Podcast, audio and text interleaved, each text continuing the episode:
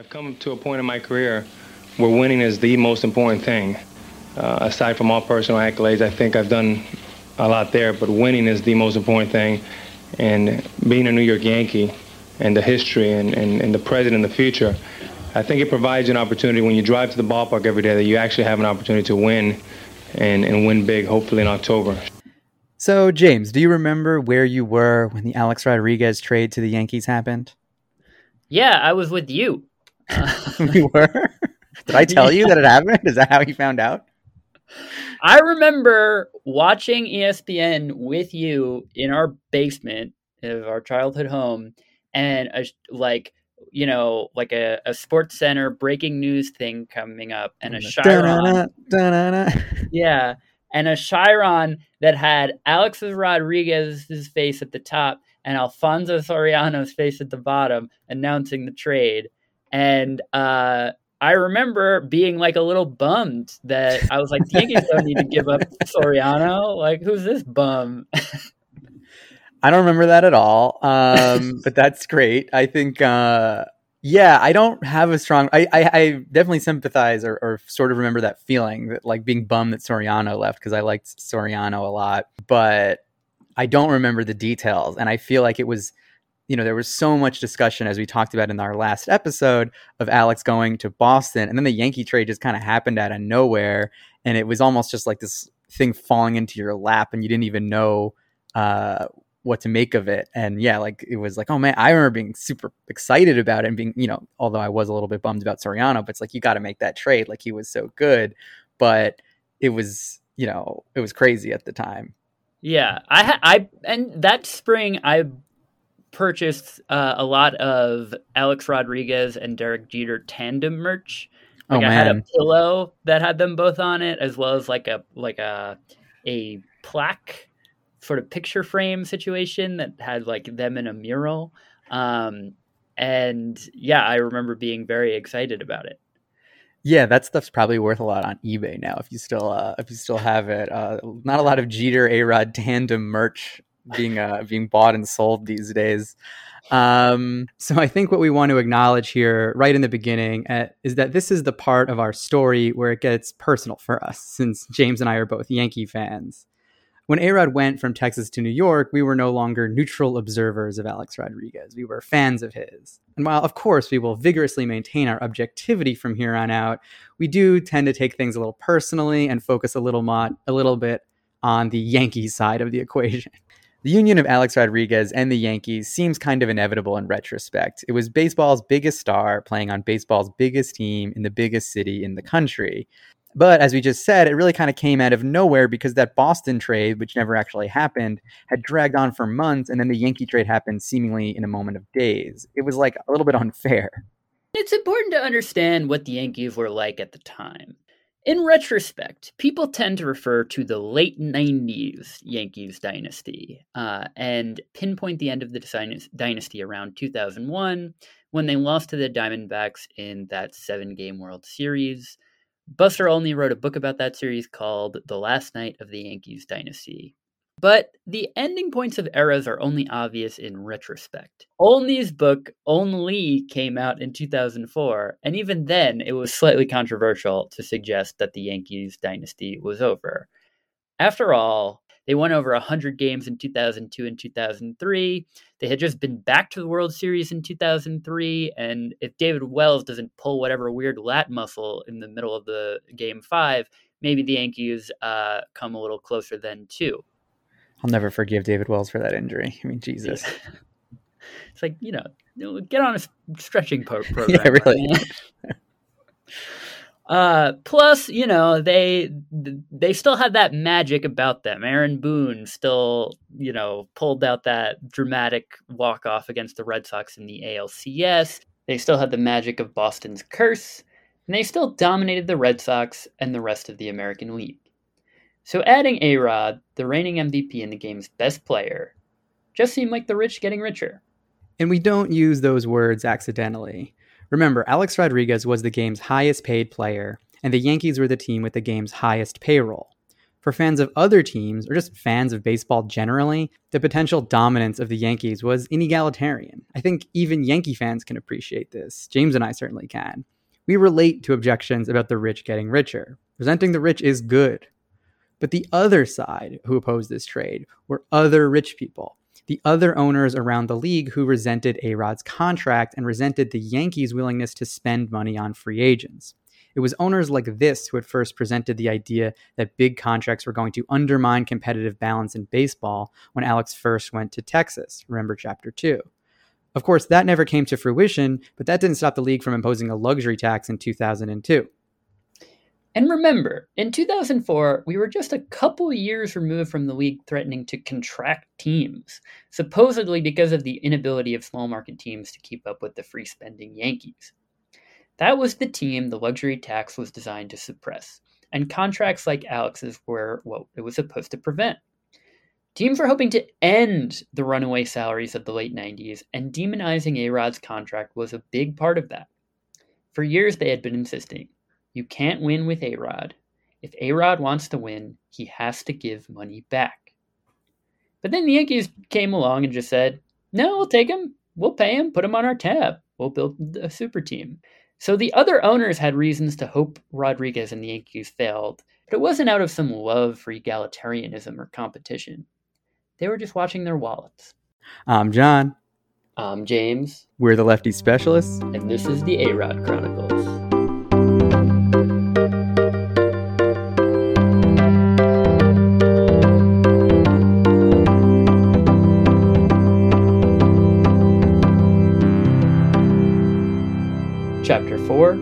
Cursed. I am compelled to remind everyone that the Yankees dynasty of the 90s was not built on flashy free agent signings. We think of the Yankees as big free agent spenders from time immemorial. That's been their reputation since George Steinbrenner first bounded Leeroy Jenkins style into the free agency era of the 1970s, signing Catfish Hunter and Reggie Jackson and Dave Winfield. But those days had cooled in the collusion era of the 1980s. And in 1990, Steinbrenner was suspended from baseball for paying $40,000 to a guy named Howard Spira, who said he could find dirt on his own player, Winfield.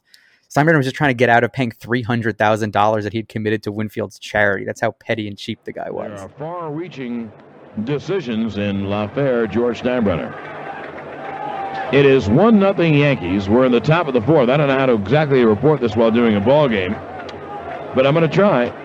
Dave LaPoint deals to Alan Trammell and is fouled away. Travis Fryman popped up the first pitch. Today, Baseball Commissioner Fay Vincent announced that Yankee owner George Steinbrenner had agreed to resign on or before August 29th as managing general partner of the club for his dealings with gambler Howard Spira. A new managing general partner will be appointed on or before that date.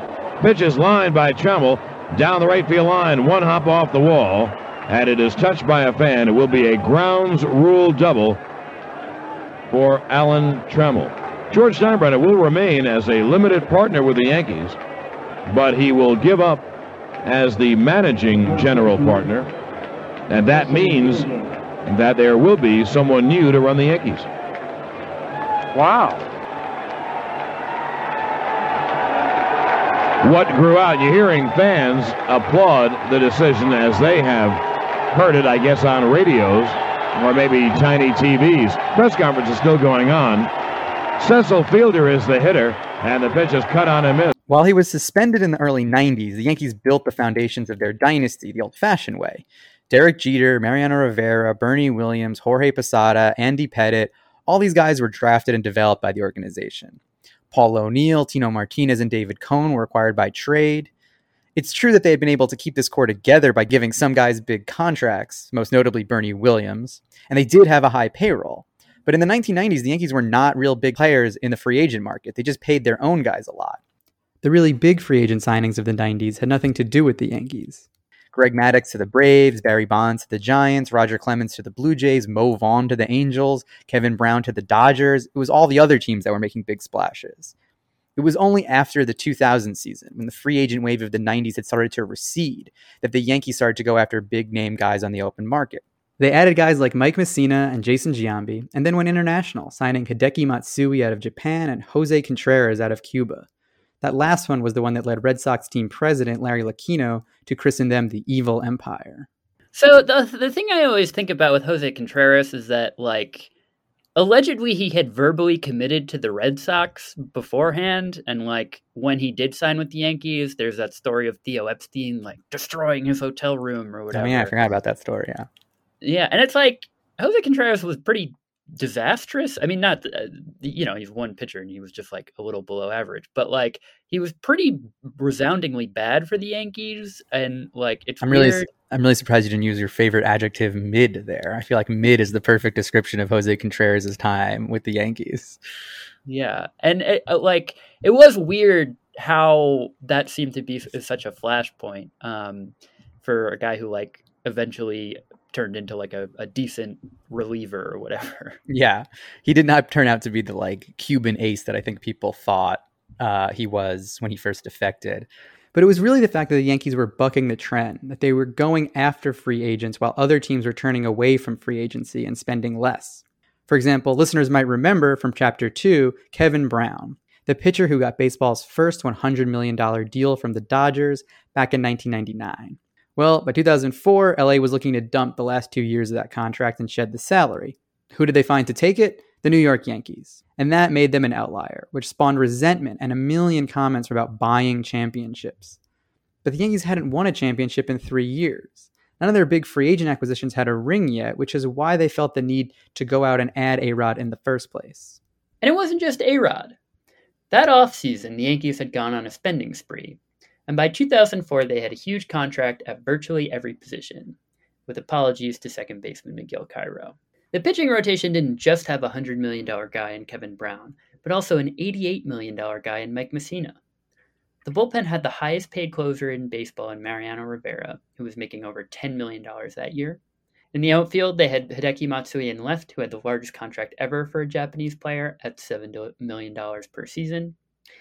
In center, they had Bernie Williams, still on the massive $87.5 million extension he'd signed before 1999. In right field, the Yankees went out and signed Gary Sheffield to a three year, $39 million deal. In the infield, they had Jason Giambi and his $120 million contract at first, uh, Derek Jeter and his $189 million contract at short, and now, of course, Alex Rodriguez and his $252 million contract at third. Third, the Yankees had added the best player in baseball, and they weren't even playing him at his natural position. It was like buying a Picasso and then hanging it in your closet. Which brings us to the whole Jeter A Rod thing. As you surely remember from our last episode, the two former friends had had a falling out after Alex said some insulting things about Derek during the press tour following his big Texas contract. So there was some concern about the two being paired up as teammates now. But Brian Cashman hoped to avert that by making clear from the beginning that there would be no shortstop controversy. He called Jeter before the trade was announced to make clear that they were getting Alex to play third. And both Rodriguez and Jeter were, at least allegedly, fine with it. Jeter told Cashman the addition was pretty cool. At the introductory press conference, which in the Captain documentary, Jeter notes that they like made him fly up to New York for, uh, A-Rod called the situation a non-issue. Jeter told the press, the worst thing that could happen for the media, I think, is for me and Alex to get along. I think everyone wants us to disagree, to battle over who's doing this and who's doing that. But that's not the case. But to anyone outside the organization, it seems strange. Arod was clearly the better defensive shortstop. He'd won the gold glove the previous two seasons. Uh, and while it seems like maybe Arod would eventually uh, need to move positions, I mean, you know, we're not that removed from Cal Ripken kind of breaking the mold for what a shortstop could be. And if Arod was going to continue to put up uh, crazy power numbers and add weight into his career, maybe he needed to play third or maybe, maybe needed to move positions. But at the time, it seemed like maybe the only reason to move him to third was to protect Jeter's ego. Yeah, I think that it's definitely uh, possible that A-Rod would have had to move to third eventually at some point in his career. I mean, it's a little weird that Jeter finished his career as a shortstop. I mean, it's pretty rare for shortstops to play that position for two decades. But, you know, A-Rod was only 29 or 28 when he came to the Yankees. Like the idea that he was probably at least four or five years from having to move there for like his own reasons. Um, it seemed like doing it at that point seemed clear that was just about accommodating Jeter. Yeah. But maybe a move like that to uh, preserve the locker room would be worth it if it prevented discord in the clubhouse. But that didn't really work out. All of these free agent acquisitions had led to a lot of turnover in the clubhouse, and many of them, like Kevin Brown and Gary Sheffield, were known to be difficult to get along with. Alex, though, would become the most prominent of these new faces, these highly paid, big name free agents who hadn't actually won anything in New York yet, who were not true Yankees. Yankees actually opened the 2004 season in Japan. So A-Rod's first hit as a Yankee came in the Tokyo Dome in a game against Tampa Bay. They were still the Devil Rays back then. Just a piece of trivia in case anyone ever asks you. And the 2 1. Line drive down the right field line. That's a base hit. A fair ball into the corner. Alex Rodriguez will round first. He'll go to second. Cruz digs the ball out, fires it in. And that's A-Rod's first base hit as a New York Yankee. A double to lead off the sixth. Um, both he and the team got off to slow starts. Uh, the Yankees and Red Sox played seven times in the first month of the season, and Boston won six of those matchups. In a four-game series in Fenway, A-Rod had only one hit, and by the, at the end of April, Rodriguez was only hitting 253 with three home runs. The Yankees were just a game over 500 and four games out of first place. Early in May, they turned things around, though. An eight game winning streak pulled them even with Boston, and by June 1st, they were in first place in the American League East for good. Alex also turned it around that month. He hit 333 with eight home runs and he stole seven bases. But if everything looked hunky dory, there were signs of trouble. For one, Jeter had started the season in one of the worst slumps of his career. For one stretch, he went 0 for 32, and as late as May 25th, his batting average was below 200. There was a Sports Illustrated headline around then that was just his face and the words "the slump." Um, of course, such things happen in baseball, and Jeter ended up having a monster June. He lifted his OPS by 170 points in one month. But the media's reaction to Jeter's slump showed how right Jeter had been about their lusting for a feud between him and A Rod.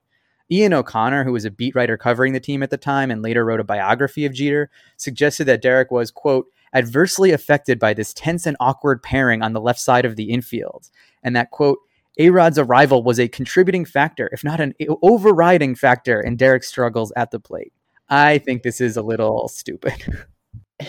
In the Captain documentary, like, to my surprise, uh, I found, like, Jeter does kind of intimate that, like, maybe it contributed a little, you know? And yeah, like, I was surprised it, by that too, that Jeter even entertained it, but yeah. Yeah. I mean, th- so, like, there was just, like, the, I remember this like turnaround being like all of these dramatic narratives being attached to it both like in the moment and subsequently um like the whole team was slumping early this season and then turned it around.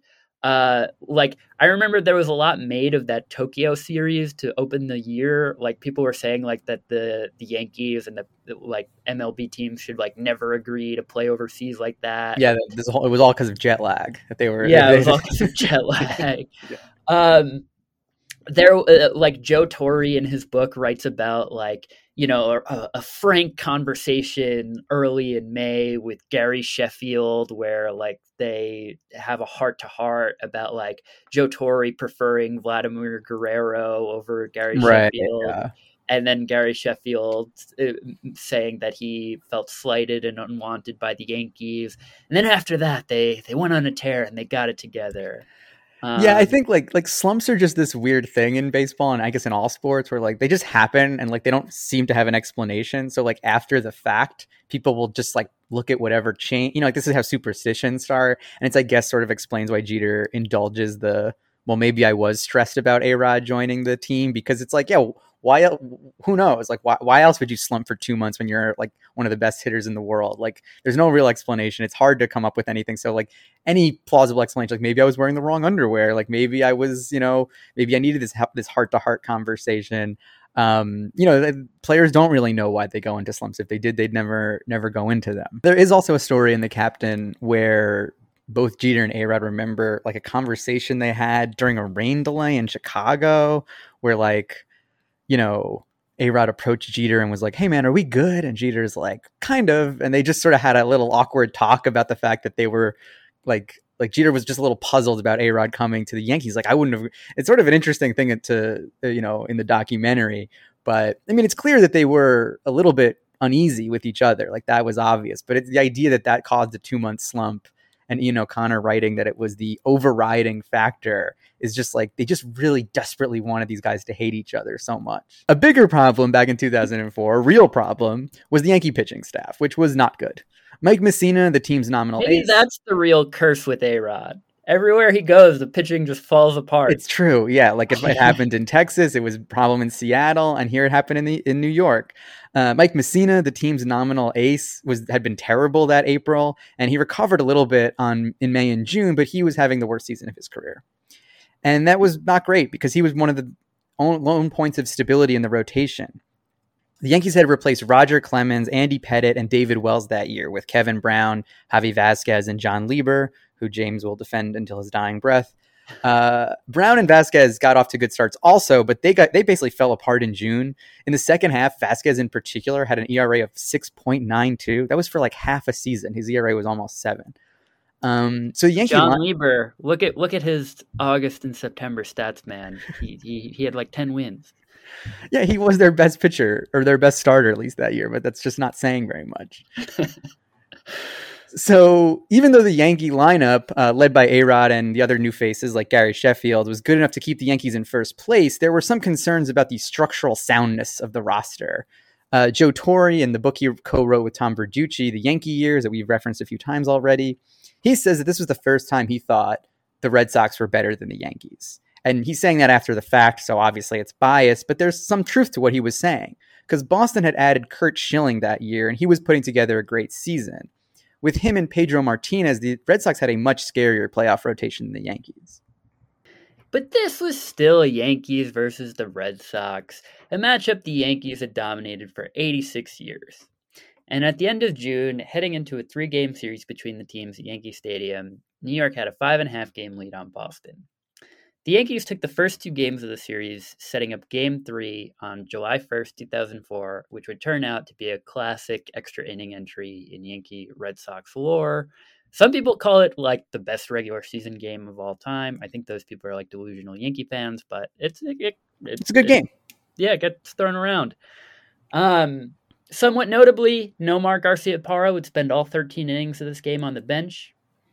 It was a weird year for Garciaparra, the third leg of the shortstop tripod that Jeter, Arod, and Nomar made up in the 90s. Remember, the Red Sox had spent the offseason trying to replace him with Alex Rodriguez and or trying to dump his salary. And when that didn't work out, it was clear that Nomar was their second choice and kind of a reluctant one at that. Then an ankle injury had kept Garciaparra out the first two months of 2004. And when he was finally activated, his defense was diminished and his hitting took a while to get going. Going into this series, his OPS was only 677. And before the game, he told Boston manager Terry Francona his ankle was sore and he needed a day off. So journeyman Pokey Reese got the start in his place and got a huge game-tying double in the seventh inning. Then the Yankees failed to capitalize on rallies in the bottom of the seventh, the ninth, and the tenth innings, sending the game tied three to three in the eleventh. Then the Red Sox, who hadn't had a base runner since Reese's double in the seventh, loaded the bases with nobody out against Mariano Rivera. Then this happened. Grounded to third. Nice play by A-Rod. He comes home. They got him. And they might have a Triple triple play. play. They get a triple play to get out of the jam. Oh, what a play. And now they're saying that Oh, A-Rod did not step on third. Oh, he tagged third. He did tag He third. tagged that third. made Manny out on the force, and then the throw at home. So it's a double play. And he's and Alex says, yes, you're right. See, he, he touched the bag. So Manny's out. Then he threw and got the. Now they went back. You can't get the same guy out twice unless they There change the rules.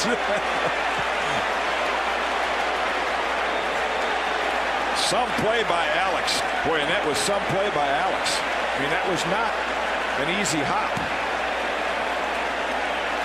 Check the, the throw from the knee. Yeah, and how about the throw and not hit the runner? not hit the runner. Remarkable play. To be clear, it was not a triple play. It is a confusing play. It's not really clear what's going on to his in their defense. Plus, like they'd been watching this game for like four hours. They were, they were this is a long game. They're confused. This is actually under the median runtime for a Yankees Red Sox game. Yeah. but it was a spectacular game saving double play. Rivera retired the next batter to get out of the inning without a run scoring. This play is worth highlighting because some people have this idea that Arod was always a terrible third baseman. That's not really true. According to Fangraphs, Arod was worth 11 and a half defensive runs above replacement in 2004. That's not as good as his best years at short, but it's pretty damn good for a first year third baseman. His defense did fall off after the 2004 season, but other than one year we'll talk about later, he was not really the defensive liability that some people accuse him of being. It was just that he didn't really look natural at third, the way he had at shortstop, except in brief flashes like this play. And that play probably would have made a more lasting impression if not for what Derek Jeter did the very next inning when the Red Sox put runners on second and third. One, two. He loops that to left field. Going to be a tough play. Jeter on the run makes the play and flies into the stands. Oh, what a play by Derek Jeter!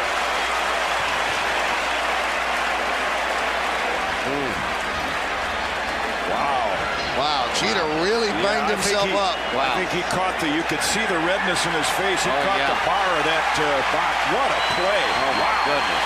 He caught the, he had to know that was going to happen. I mean, it's just full tilt. There's no way you could stop. He had to hit one of the chairs. Yeah, on his It way had to be down, one he- of the chairs uh, handles or something like that. No way he could stop it. Man. Wow. That's just all out pure hustle, pure guts. I got to make the play. Nothing else matters. It's probably the second most iconic play of Jeter's career after the flip, and it's the main thing everyone remembers about this game. In the replays, you can see Arod throwing his hands up in amazement as he watches Jeter lunge face first into the stands to make a game saving catch. And in so many ways, that's just like symbolic of their Yankee careers, with like Jeter doing something amazing and like getting all the attention, Arod just sort of in the background cheering him on. In the 13th inning, Manny put the Red Sox on top with a home run, but the Yankees rallied with two outs in the bottom of the inning to win the game on a walk-off single by, of all people, backup catcher John Flaherty. the win completed a sweep of the Red Sox and put the Yankees eight and a half games ahead of, the, of Boston in the AL East. But if it seemed like the division race was over, there was still so much more to this rivalry for that year. A few weeks later, on July 24th, the two teams would play another epic regular season game, and again, Alex was right in the middle of it. In the third inning, Bronson Arroyo, remember that name? It's going to come up again. He hit Arod with a pitch. There wasn't really any intent there. It was an off-speed pitch, and Arroyo was working inside, was working Alex inside all the whole at bat. But Alex really didn't like it, and he was jawing at the pitcher. Throw that shit over the fucking plate, he supposedly said a couple of times. At which point, the Red Sox catcher, Jason Varitek, slapped Alex in the face with his catcher's mitt, triggering a dugout clearing brawl between the two teams. Here we go. Varitek and A-Rod going at it. I think the second bad word that was said to Varitek, that's when we went glove to the face. And I tried, if you look at the pictures, I tried to break it up with those two.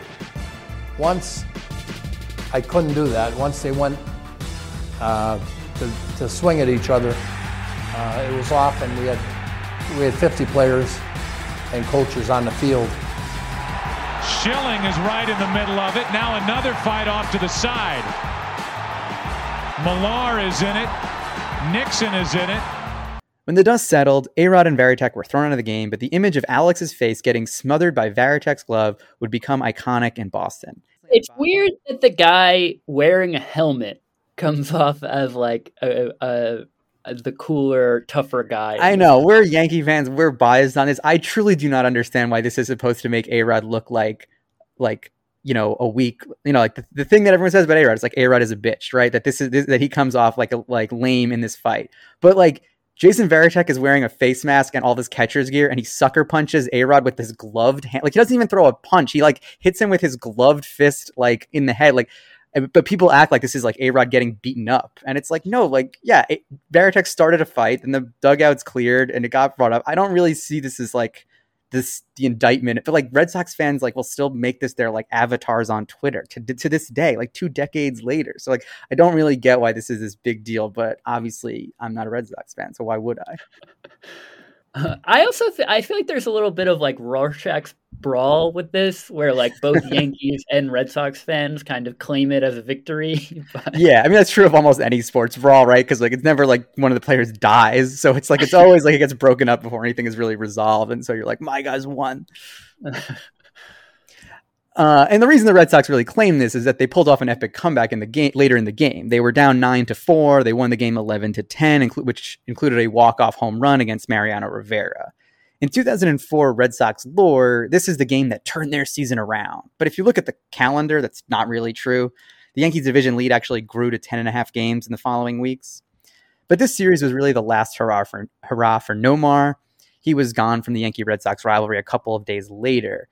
The day after he'd stayed on the bench the th- for the 13 inning thriller in New York, Dan Shaughnessy of the Boston Globe wrote a trade Nomar column.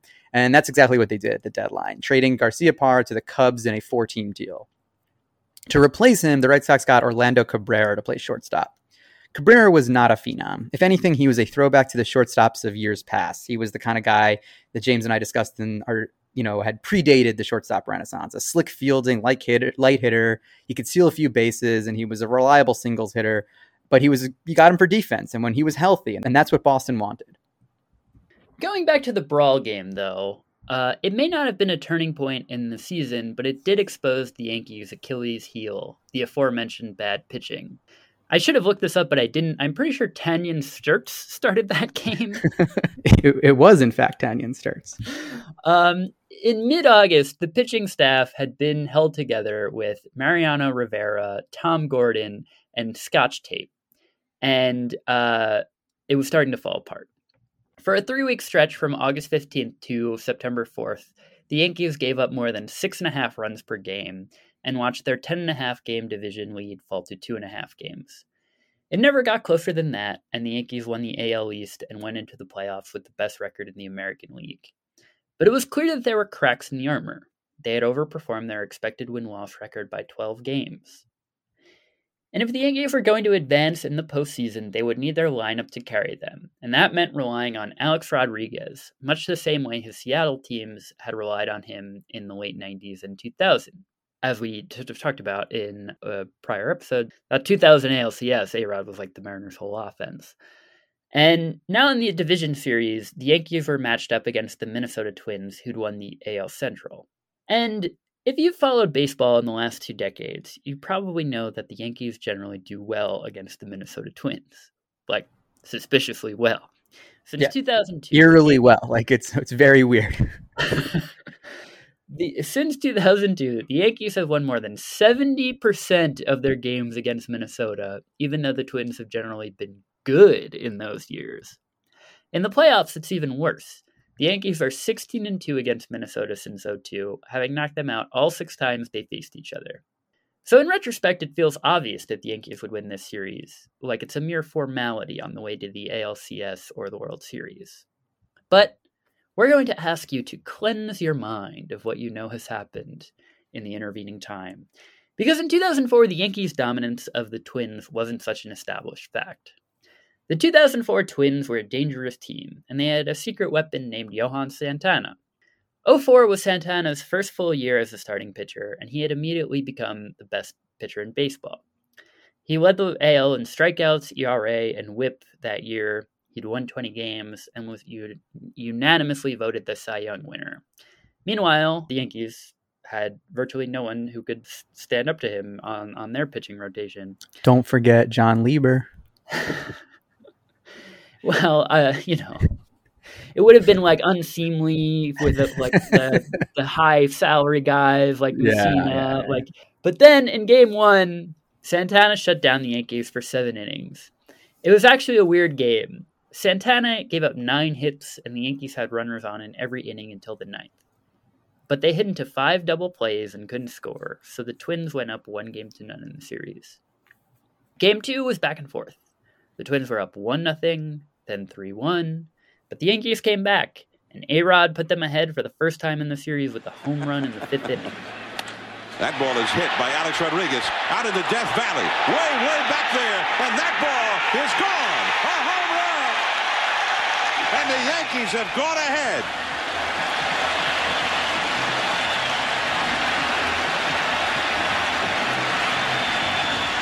The third home run of the night for the Yankees, and Alex Rodriguez has his first Yankees postseason home run.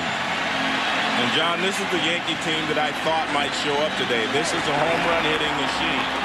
Watch his momentum. He doesn't pull away. He's going back through the middle and left, right center, as he told me before the game, but he's reacting to the ball inside. That pitch was inside. He reacted to it and hit it out of the ballpark. He added an RBI single in the seventh, and it was 5 3 Yankees going into the eighth. But then that damned Achilles heel showed itself. The Yankee bullpen had been crucial all season, but by the playoffs, Joe Torre really relied on only two guys out there Tom Gordon and Mariano Rivera. His inability to trust anyone else, combined with the heavy workloads for both of them, would bedevil the Yankees all postseason, and that started here. Gordon, who had already pitched more innings than he ever had since becoming a relief pitcher in 1997, came into the game to get out of a jam in the seventh, but put two runners on with one out in the eighth. So Torre put Rivera in the game. Mariano had saved 53 games that season, the most he'd ever had. But this game he wasn't sharp. He gave up a single to Justin Morneau and then a double to Corey Koskie, and suddenly the game was tied. Since the Yankees eventually won this game, spoiler alert, sorry, uh, it's usually not listed when people bring up Mariano Rivera's postseason blown saves. Rivera has five career postseason blown saves, and three are from this 2004 postseason. The other two are pretty famous. We're not going to go into them. But he actually blew this one too, and it could have been worse. Koskie's double bounced into the stands, keeping the runners at second and third, and then Rivera got out of the jam with a strikeout and a ground ball. But this was a sign of a chink in the Yankees' bullpen armor. The game stayed tied until the 12th when Torii Hunter homered to give the Twins a 6 5 lead. But Joe Nathan, the Twins closer, who was pitching his third inning in relief, walked two batters in the bottom of the inning, bringing our guy, A Rod, to the plate with a chance to win the game. And you're not going to believe what happened. Under pressure. Left center. Hit well. Way back there. This ball is over the wall on a bounce. And that saves the Twins. Yeah. Instead of the winning run scoring, Jeter will have to go back to third. But it bounced over, it cost the Yankees just as it cost the Twins when Koskie's ball bounced over in the eighth inning on which a run would have scored. And a great job there by Alex Rodriguez. That was team baseball. He did not swing at the first strike he saw after the guy thrown nine straight pitch balls. He waits, he gets a hanging slider, and he rips it up the gap. And you're right, the Yankees are robbed of the game-winning double there by Alex Rodriguez because the ball bounces over the wall. It's a slider down, and he goes out and gets it. I mean, that I thought it was a hanging slider. It really wasn't. But look at the swing by Alex. He knows, he thinks the game is over. The game should have been over. It was a double deep into the gap that clearly would have scored Derek Jeter the winning run from first if it had not bounced over the wall. Rodriguez should have been the hero. You can even hear Joe Morgan credit him for playing, quote, team baseball. Fucking Joe Morgan. I know. I don't even understand what he means, really. Uh, but there was a little bit of karmic revenge for this ground rule double. As Miller says in that clip, the Twins had been screwed by a ground rule double earlier in the game, in that eighth inning when they tied the game off Rivera. But this was not as impactful as that, because the game only lasted two more hitters. Hideki Matsui hit a sacrifice fly that ended, ended the game a couple batters later. A-Rod's heroics were the key, though, even if they were completely forgotten. I bet if you asked a thousand Yankee fans about this series, you'd get maybe two or three who remembered A Rod's hit, not to mention his go ahead home run in the fifth. Whether it was because it was against the Twins, or because it was Matsui's fly ball that technically ended the game, or just because it was A Rod, these postseason heroics would not count in his favor. Rodriguez went 0 for 5 in game 3, but the Yankees still scored 8 runs and won the game. But there was more trouble. Waiting 8 1 in the ninth, neither Felix Heredia nor Tanyon Sturtze could get anyone on the Twins out. And so Joe Torre was forced to use Rivera again in a game that should have been an easy blowout. In game 4, Johan Santana returned to the mound for the Twins. He wasn't as dominant as he had been in game 1, but Minnesota still led 5 1 going into the 8th when the Yankees rallied to tie the game. The Yankees sent 8 batters to the plate in the 8th inning, everyone but A Rod And the big hit was a three run homer by Ruben Sierra off Juan Rincon, which tied the score at five. Arod led off the ninth with a double, but was stranded on third. So the next time he came up in the 11th, he decided to just win the game himself. The lack of the big hit late. There is a big hit late. It goes to the left field corner, and Alex Rodriguez has doubled twice in the last three innings. Runner going. And Borders no throw. Alex Rodriguez, with Lohse paying him no attention, just sprinted to third base. And now the go-ahead run at third with only one out. Sheffield at the plate. It's just heads up, complete baseball. He one looked him. Alex could still run, and he just took advantage of the situation. It gets away, and here comes Alex Rodriguez. To review, he doubled with one out, then stole third, then scored on a wild pitch, basically creating the winning run himself out of nothing. Rivera closed out the game in the bottom of the 11th. He and Tom Gordon combined to pitch four scoreless innings in Game 4, and the Yankees finished off the Twins uh, in what had been a pretty close series. And Alex Rodriguez had been the difference. He led the team in hits, batting average, on base percentage, slugging percentage, and stolen bases. But more than that statistical dominance, he had been clutch, coming up huge in both extra inning wins. Again, we cannot stress enough how much nobody remembers this series. Rivera's blown save, A Rod's huge performance, it all just got forgotten. It would become an accepted fact that Alex Rodriguez had never had a good postseason series, despite the fact that this was his first postseason series after the 2000 ALCS, where he dominated. Or if some people remembered his performance in Seattle, they would say that he had never done it with the Yankees. He couldn't handle the pressure in New York. He folded when the lights were brightest. He wasn't a true Yankee. The fact that in his very first playoff series as a Yankee, he'd been the team's best player and basically won them the series it wasn't so much dismissed as completely ignored. This never happened. It will shock you how much it never happened. This is why discussions of clutchness and postseason heroics are so flawed. They are so subject to all the flaws of human memory and the biases people have.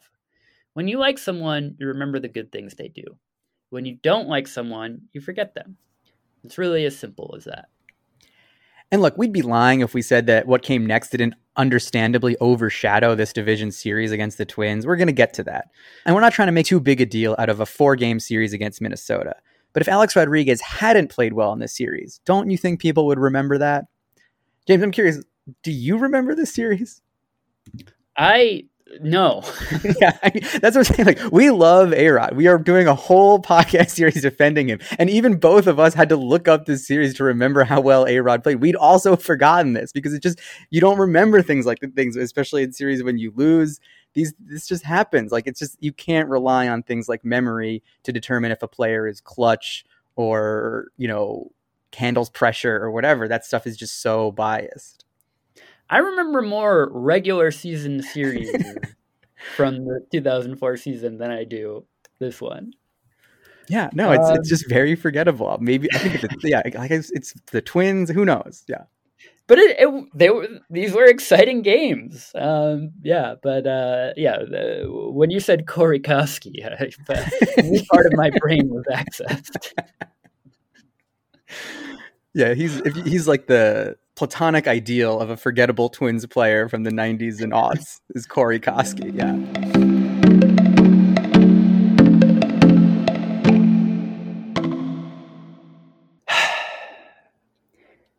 We've been putting it off, but should we talk about the 2004 ALCS? I guess we have to. Before we get to the actual games, I think we need to bring up Curt Schilling. We mentioned him earlier, the fact that the Red Sox had traded for him that offseason. It was a real coup. It was the Yankees who expressed interest in Schilling first. And before the A-Rod trade, the fact that the Red Sox got Schilling instead of the Yankees was the biggest move of that offseason. Schilling had been great for Boston. He went 21 and 6 that season, finishing second in the Cy Young race to Santana, and he gave the Red Sox a formidable top of the rotation. Schilling and Pedro were clearly better than anyone on New York's staff. But Curt Schilling hurt his right ankle in the division series against the Angels, rupturing the membrane of a tendon. He still started game one against the Yankees. The team put his ankle in a brace and they gave him an anesthetic, but the tendon quickly, quote, snapped out of position. I don't really know what that means, but it doesn't sound good. Uh, he couldn't really plant his back foot and he couldn't really get any weight behind it. So his velocity was way down. He couldn't control his breaking ball and he gave up six runs in three innings. Oh, have a little boo boo. yeah, look, fuck Schilling. I mean, honestly. Uh, and I remember how, how confident I was after this game. I was like, Schilling is done. Yankees are going to win this series so easily. I mean, we, God, but. And they did win that game 10 7. Uh, but the big question would after the game was whether Schilling would be able to pitch again in the series. Some people thought he was got, done. Some people thought he could be repaired, but it looked like even if he could come back, there would be nothing. You know, he couldn't bring anything on his pitches, and he wouldn't be a reliable starter for the Red Sox. But there was another side to this game. The Yankees had been up eight nothing after to six innings, only to watch Boston score seven unanswered runs to make it a close game. It was another game that should have been a blowout, but they had to bring in Rivera to actually get four outs. All because, again, the Yankees just didn't have any other relief pitchers they could trust. Even Gordon at this point was showing signs of breaking down. He gave up a two run triple to David Ortiz. How many fucking triples has David Ortiz ever hit in his life? the next day, the Yankees got a great starting performance from James. Jon Lieber, baby. yep the only good starting performance they would really get in that series. Uh, and they won the game three to one. Again, though, they needed to use Mariano Rivera for more than one inning. Over the first six games of the postseason, Rivera had pitched eight and a third innings. He had yet to be charged with a run, even though he'd blown a save by giving up an inherited runner. And the Yankees were wearing him pretty thin. Game three was a wild one. Neither team starter got out of the third inning, and the Yankees eventually put up 19 runs, winning 19 to 8. For the first time all postseason, they did not have to use Rivera. We haven't mentioned A-Rod's performance in the series yet because his performance was pretty unremarkable. Through the first three games, he went 6 for 14 with two doubles, which sounds really good, but the truth is the whole lineup had been killing it in those games. They scored 32 runs over three games. Uh, Hideki Matsui and Gary Sheffield were even better than A-Rod. I mean, John Olerud was getting big hits for Christ's sake. But then came game four. Yankees got off to a good starting game four. It was actually Alex Rodriguez who put them on top with a two run home run in the third inning, setting them up for the series sweep. Boston scored three runs in the fifth, but the Yankees took back the lead in the sixth, going up four to three. Unfortunately, after going up by one run, Yankees left the bases loaded, squandering a chance to get some much needed insurance run. And by the way, the guy who grounded out to lead the bases loaded was Derek Jeter, not A Rod, in case you were thinking that. The Yankees also left runners on in the seventh, eighth, and ninth inning, failing to add to their lead and that would uh, come back to haunt them. Because look, we're not going to rehash too much what came next. You know what came next. There have been documentaries and highlight reels and a million flashbacks to this. Mariano Rivera, in his 10th inning of work that postseason, blew a save because of some rinky dink roller up the middle after a stupid stolen base by a part time player who was turned into some shitty ass manager. And then David Ortiz walked the game off in the bottom of the 12th. You know of this. I don't need to rehash this. Okay, right? Right?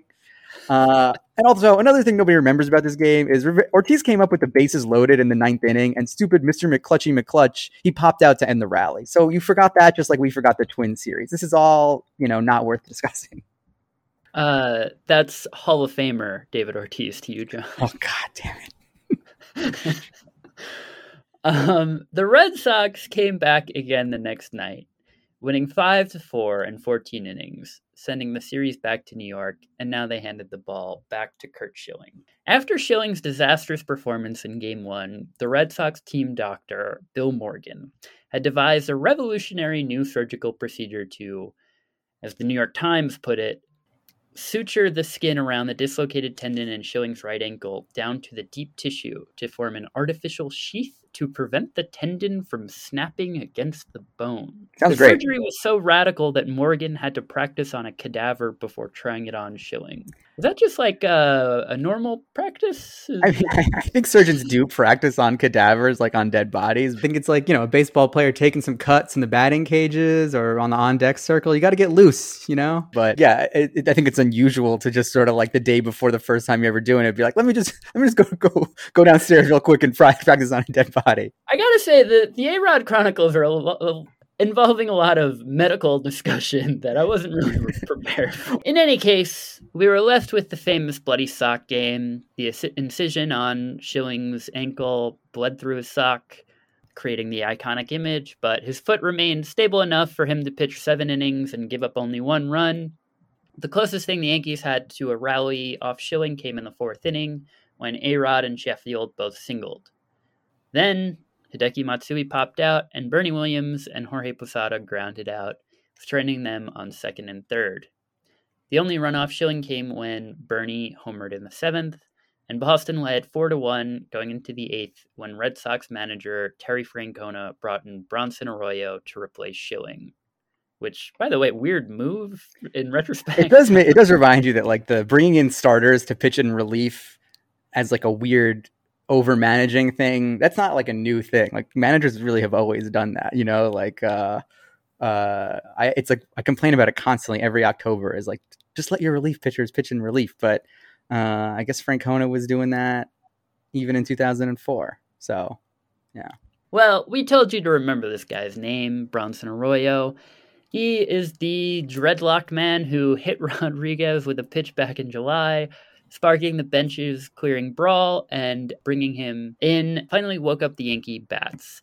Miguel Cairo doubled, then Jeter singled, making it 4 2, and bringing A Rod to the plate as the tying run. Instead of a big hit, though, Alex hit a little dribbler down the first baseline. It looked like an easy play for Arroyo coming off the mound, but then the ball popped out of his glove and rolled all the way down the right field line. Jeter came all the way around to score, and Arod went to second. And for a moment, it looked like the Yankees were rallying. For a moment. Off the end of the bat. Arroyo. The ball gets loose. It's down the right field line. Jeter coming all the way around. It's a one run game. And now we're going to have an argument as Francona comes out of the dugout. He swatted the ball out of Arroyo's head.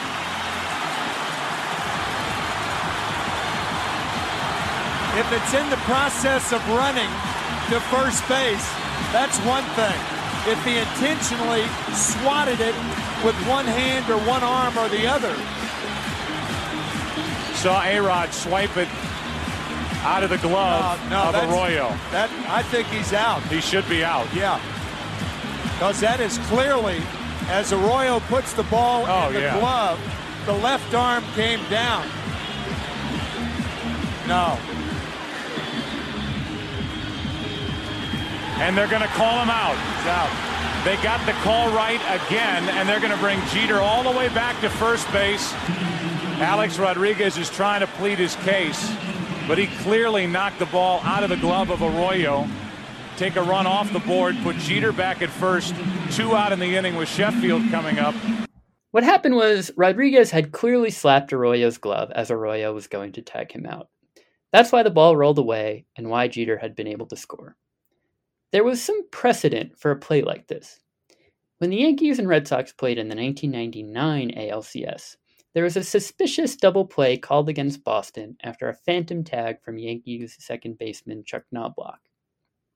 Even though Knobloch missed Jose Offerman by like a foot, the um, umpire had called Offerman out, ending the inning. That just seemed like part of the rivalry, part of the curse, that the umps would miss big calls in favor of the Yankees at crucial moments. But this time, the umpires quickly gathered together to correct the call ruling Alex Rodriguez out and sending Derek Jeter back to first base. Next, Gary Sheffield popped out to end the inning, and what seemed like it might have been a game tying rally fizzled out after only one run. Yeah, and Alex would never really live this moment down. This, like, kind of ineffectual, effete slap of Arroyo in a, in a crucial moment seemed to sort of define a Rod. People act like this was some horrible thing he did. It was an act of desperation. They, the, the, you know, his he wasn't gonna he wasn't gonna reach first base safely either way. And just like the, I, have also seen a lot of Twitter avatars with this play as their image, you know, as their like profile picture, and um, like this is one of those moments that has really like caught itself in the collective memory and um, was one of the lasting images of the series. The the image of A Rod, the the superstar, just trying to like slap the ball away, really did make him seem like a conniving little cheater or something. Yeah, I want to Uh, read two quotes, both of which I think are demonstrate something that is like really two different ways this play was perceived, and I think which are both really exaggerations. First is from Arroyo himself. Uh, Arroyo said, "If Alex doesn't do that, then Derek's standing on second base, and it's a different mindset for me with Sheffield up and a runner in scoring position." The idea here being that like A Rod by like committing interference screwed the Yankees over because Jeter would have been at second if he had just sort of accepted the tag rather than first. That seems like total bullshit to me. Like the idea, like what I'm what I'm saying is like, yeah, like he had already grounded out. Like the mistake that A Rod made on this play was not hitting a home run. like the, you know, he had already hit the ball like this little dribbler back to first base. So if he had just like the difference of Jeter being on first or second, Sheffield popped up to end the inning anyway. Like I don't think that's really this huge deal. I love the idea of Bronson Arroyo being like, "Yeah, man, there was no way I was gonna get Sheffield." yeah, yeah. Exactly. What is Arroyo saying? He's like, I would have been so stressed about it. I would have like definitely let Sheffield hit a home run. Like I, they just said this shit to like to basically toy with Arod, make him seem worse. And then the next quote is from Schilling, who really laid into to, to Arod. This was on, I think on Dan Patrick's radio show the next morning, which is really weird because he pitches like great game and just like goes on the radio the next morning. Like, come on, man, sleep in. Kind of Uh, what he does now. he goes, uh, that was freaking junior high baseball at its best. First of all, Bronson wasn't in the baseline to begin with. He could have easily broken his arm. it's hard to read that with a straight face. Come on, that was tired. Let me ask you something. Does Derek Jeter do that? You know for a fact he doesn't because Derek Jeter is a class act and a professional. That's why. A-Rod is a Hall of Fame player. He could be the greatest player that ever played, but I don't associate class with him. Not at all. Like, first of all, like what? What? You know, like I, first the idea that like A-Rod could have hurt Arroyo is so funny because like the whole thing that people criticize A-Rod for is that it was like this little girly slap. The idea that like Arroyo's arm would have been fractured by this slap is just hilarious. Um, you know, this idea that it was a low class, disgusting play, it was a little bit desperate. It was a little bit bush league. But when you're losing, when you feel the se- series that you were up 3-0 slipping away, you do desperate things. And I think that uh, this this idea that A-Rod had crossed some imaginary line, that he'd broken some unwritten rule, would would become a big part of the narrative about Alex. Again, I'll quote the captain in that A Rod said something like, I guess I should have let him tag me like a good little boy. I thought that was a good line. And there's there's another quote from A Rod separately where he says, uh, "Looking back, maybe I should have run him over." It is one of those weird things, but it was like just such a turning point because when A Rod's standing on second base as a tying run, it feels like one of those inevitable moments, like the Aaron Boone home run or Right. something like that. And then it just goes to shit immediately. And Yeah, it seemed like this was it. This was the turning point. This was like, you know, Jeter always talks about the ghosts coming out in Yankee Stadium and like, you know, screwing over the Red Sox and helping the Yankees. And it seemed like the ghosts were coming out because they got this lucky break where the umpires at first missed the slap, but then they catch it, they call A-Rod out, they send Jeter back to first base, and it was just an example of like the luck may have run out. Like they, this is this might be it for the Yankees. But I think the like ghosts only help you if you play shortstop. yeah, yeah. And I think the you know, look, the turning point had already happened. You know, they were already, you know, they'd already blown two chances to win the series. They'd already come up empty against Schilling, and now the series was tied. Uh, no baseball team had ever forced a game seven after losing the first three games. So the Red Sox seemed to have all the momentum. And the next night, it was just pretty anticlimactic. The Yankees were basically out of pitchers. In his book, Joe Torre talks about having to decide between Vazquez, who, quote, wasn't an option to inspire any confidence, and, and Kevin Brown, who, quote, was a guy with a bad back, a guy his teammates did not particularly trust, understand, or like. So those were those were Torre's options.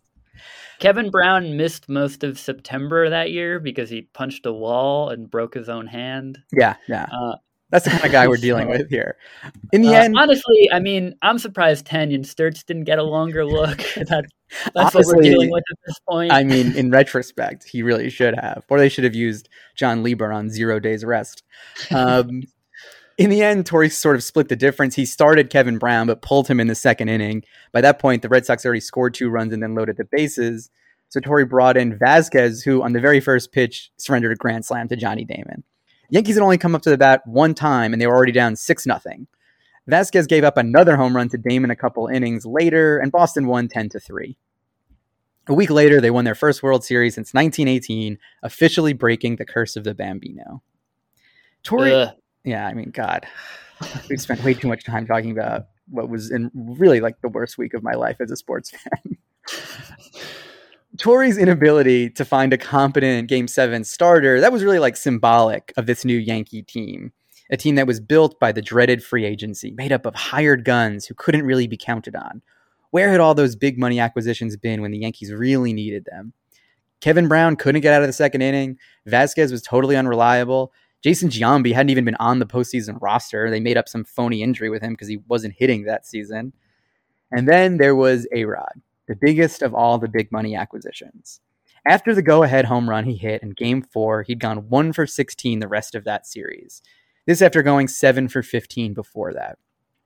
Those three and a half bad games would overshadow the first three and a half and the four games against the Twins, beginning the narrative that Alex Rodriguez could not perform in the clutch, that he couldn't get the big hit, that when you needed him the most, the best he could do was slap the ball out of the guy's glove and hope the umpires would miss it. Talking to reporters after the ALCS, Derek Jeter first called the loss shocking. And when asked why that magic had never come out, why that those ghosts that they always seem to come up against Boston never appeared, he said, "It's not the same team. I've said it time after time. It's not the same team." Well, what was different? It wasn't just A-Rod, but what A-Rod seemed to represent. All that money. The Red Sox were a team of cast-offs, the idiots they called themselves, guys that were underappreciated and undervalued, like Bill Mueller, Kevin Millar, and of course, David Ortiz. That was how you were supposed to build a team now, not through money, not through well-paid free agents. Remember, the initial concern around the league when Alex Rodriguez signed his big contract was that you wouldn't be able to win without spending money. But now the message was that you can't win if you spend money. It had been true in Texas, and now it followed him to New York like a curse. A Rod, he may be talented, but you can't win with him.